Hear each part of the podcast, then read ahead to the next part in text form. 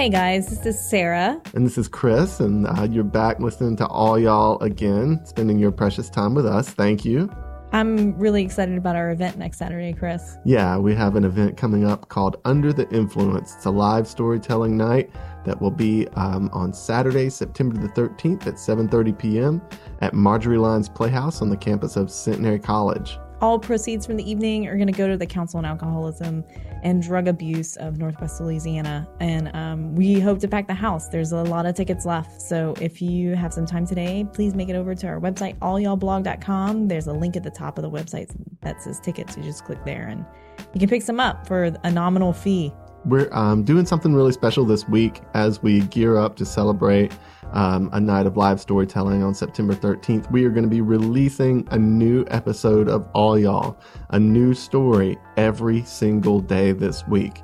Um, so we're going to kick things off in a wonderful fashion with Chris Kirkley's unforgettable story, Tinker and the Saturday Night Car. Um, Sarah, I was just listening to your edit of that story, which is wonderful, and I cried again, just like I did the night we heard the story for the first time. Yeah, I think anyone who lives in the South knows someone like Tinker, and it's a story that a lot of us can relate to. So here's Chris's story. I was going to start off with a confession. Sarah's already outed me. This is not my story. Uh, I am barely in this story, except maybe as a footnote or an afterthought. Um, and it's not like I haven't made mistakes. I feel like I have made all the mistakes. So, so it's not like I don't have mistakes of my own to tell. But when Chris and Sarah announced our theme tonight at the last event, the story that came to my mind with this story, and it just kept coming to my mind, and it said, "Tell me, share this story." And the subject of the story, the hero of the story, he who made the mistakes, if you will, uh, was my friend. And I feel okay about sharing my friend's mistakes because, because he's gone. He's dead. He died about 10 years ago. It's a story he told himself, and he's not around to tell it anymore. And so I'm going to tell, I'm going to share with you all the story of some mistakes that he made. And maybe he'll, uh, maybe some traces of him will live a little bit tonight in the telling. So this is the story of Tinker and the Saturday night car. And I'm going to start with a little bit about Tinker. Probably you could best describe Tinker as sort of a backwoods hippie. Tinker was, uh, was a contemporary of my dad and my dad's friends. When I knew him, he was in his 40s and 50s. He's probably in his, uh, probably his early 50s when this story takes place. Tinker had worked in the oil fields in Bellevue, Louisiana in the 70s, which is very near where our story is going to take place. And he had suffered an injury on the job. He'd suffered a head injury. And um, because of his friendly and easygoing nature, he had been very easily and probably very amiably on his part, basically talked out of signing away all of his uh, all the workers' compensation and disability that should have helped support him for the rest of his life, and spent pretty much the rest of his life doing odd jobs. He worked for uh, most of his life, you know. Uh, anytime it wasn't raining too hard to work, he was outside doing hard manual labor for cash and that's how Tinker made his living. And uh, people that knew him before the head injury would tell you that it, the head injury had changed him in some way. They would tell you, know that uh, he wasn't right after the injury, but then they would rush to tell you that he'd never been right before the injury either. they had a hard time putting their finger exactly on what was different, but there was some difference that was indefinable, but they could nonetheless recognize and mark that he had changed in some way. So Tinker made his living doing odd jobs. He um, he never married. He never had kids. He rarely had a car, so he mostly got around by hitching rides from his friends or just just hitching rides on the highway. He um, at the time of our story, he lived on a house on uh, Highway 80, um, U.S. Highway 80 between uh, Dixie Inn and Red Chute, where the, the, most of our story is going to take place. Uh, he lived in this house with no flooring in the bathroom, just braces, you know, and you were looking down at dirt. And if you walked, if you went to Tinker's house and you walked up to the porch and knocked on the door, uh, there was a window to the right of the door. And as you looked at the window, the curtains were really vivid, like you could just touch them through the window. Because you could touch them through the window because there was no glass in the window. It was just an empty frame with a curtain behind it, and you just stick your hand straight through it. Um, so maybe you get a feeling for Tinker there. I had a lot more of this where I was going to basically describe all, all the different elements of Tinker's character, and it was going to take an hour probably. Um, his defining trait probably. He was working for a friend of ours once. He was repairing a fence in this fellow's backyard. And it was late January, early February. It was cold as hell. I mean, it was really cold. It was in the 20s and 30s, and it was a Louisiana winter, wet 20s and 30s. It was this damp cold that would just chill you to the bone. And Tinker didn't have a coat. And our friend that he was working for found a coat in his closet he thought would fit him. He gave him the coat. Tinker had a coat. He comes back the next work from morning, he ain't got a coat. He's got no coat. Where's the coat? Between the, the previous afternoon when he had left work and the next morning when he come back to work, he had run into someone he thought needed a coat more than them and had given them the coat off his back.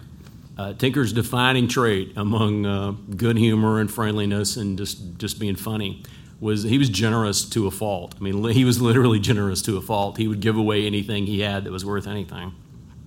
That's Tinker. So Tinker in the Saturday night car.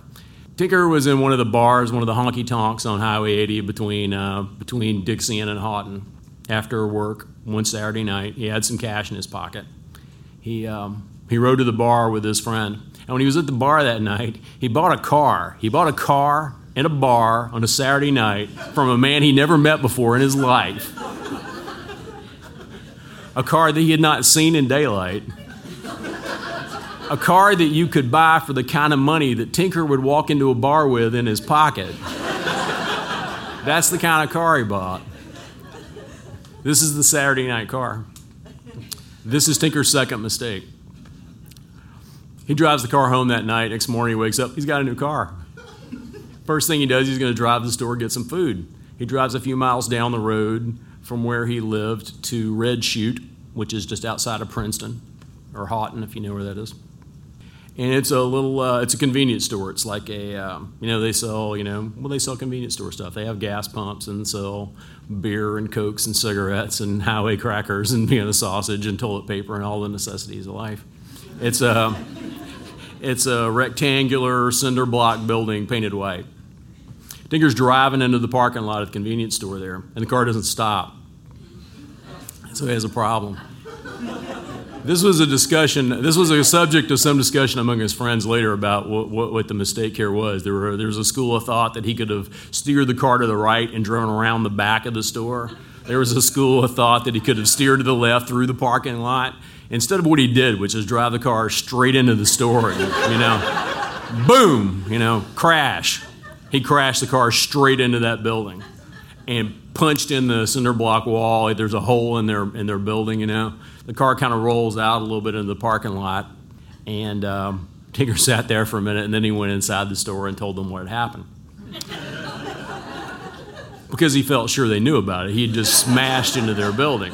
So, whether or not this was a mistake is on you. You decide for yourselves, according to your own moral compass and school of ethics, whether this is a mistake. Because he hit one end of the building, they're at the other end of the building.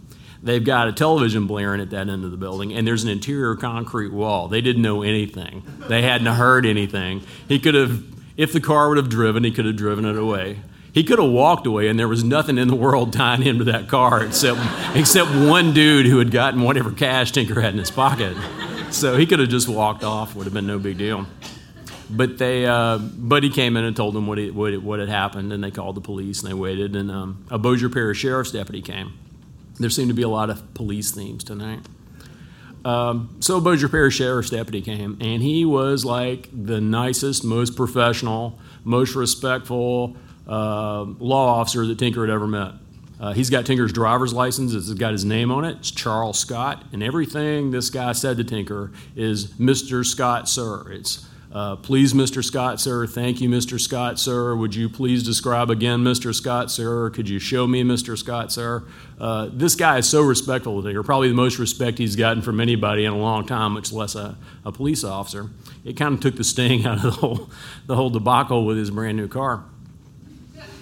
Until he gets on the phone to call for a ride. And when he calls for a ride on the phone, you know, he doesn't say, uh, Hello, this is Mr. Charles Scott, sir. I'm requesting a ride. You know, he says, Hey, this is Tinker.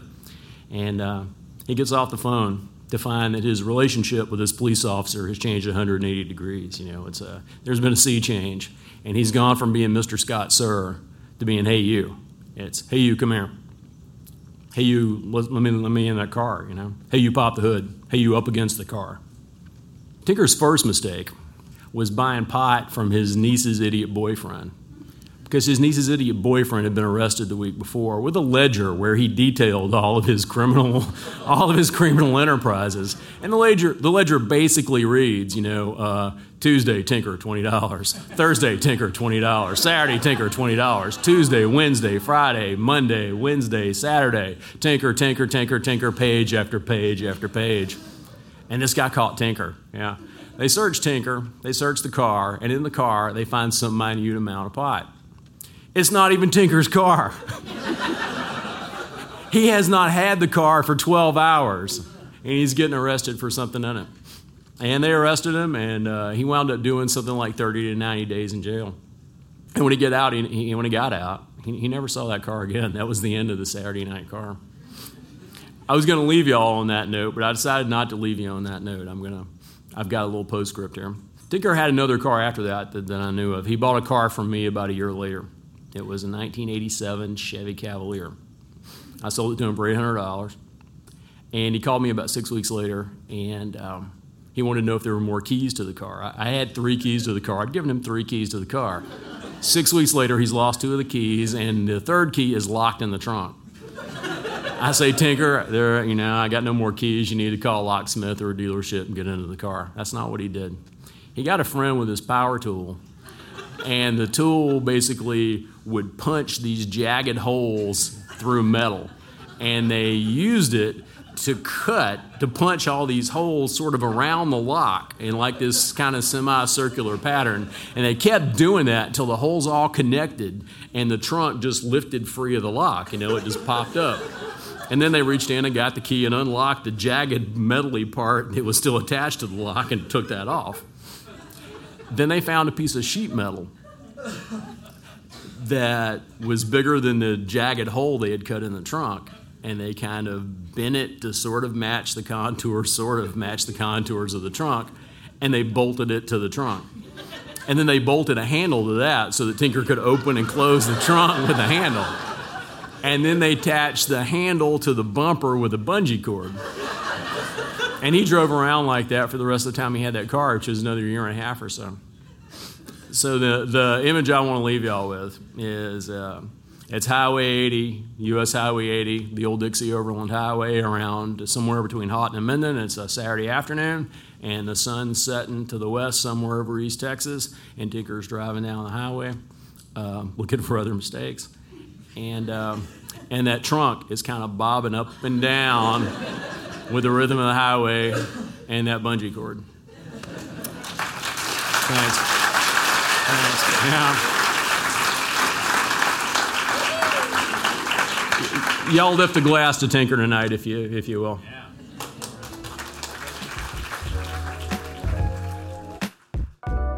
That was Tinker in the Saturday Night Car. Thank you so much, Chris Kirkley, for sharing that unforgettable story. Don't you forget that we have a live storytelling event under the influence this Saturday, September 13th at 7:30 p.m. at Marjorie Lyons Playhouse on the campus of Centenary College. It's a fundraiser with 100% of proceeds donated to the Council on Alcoholism and Drug Abuse of Northwest Louisiana. So please buy some tickets and we hope to see you there. Sarah, anything you want to say? No, you said it all. Oh, well, anyway, have a great day. Bye.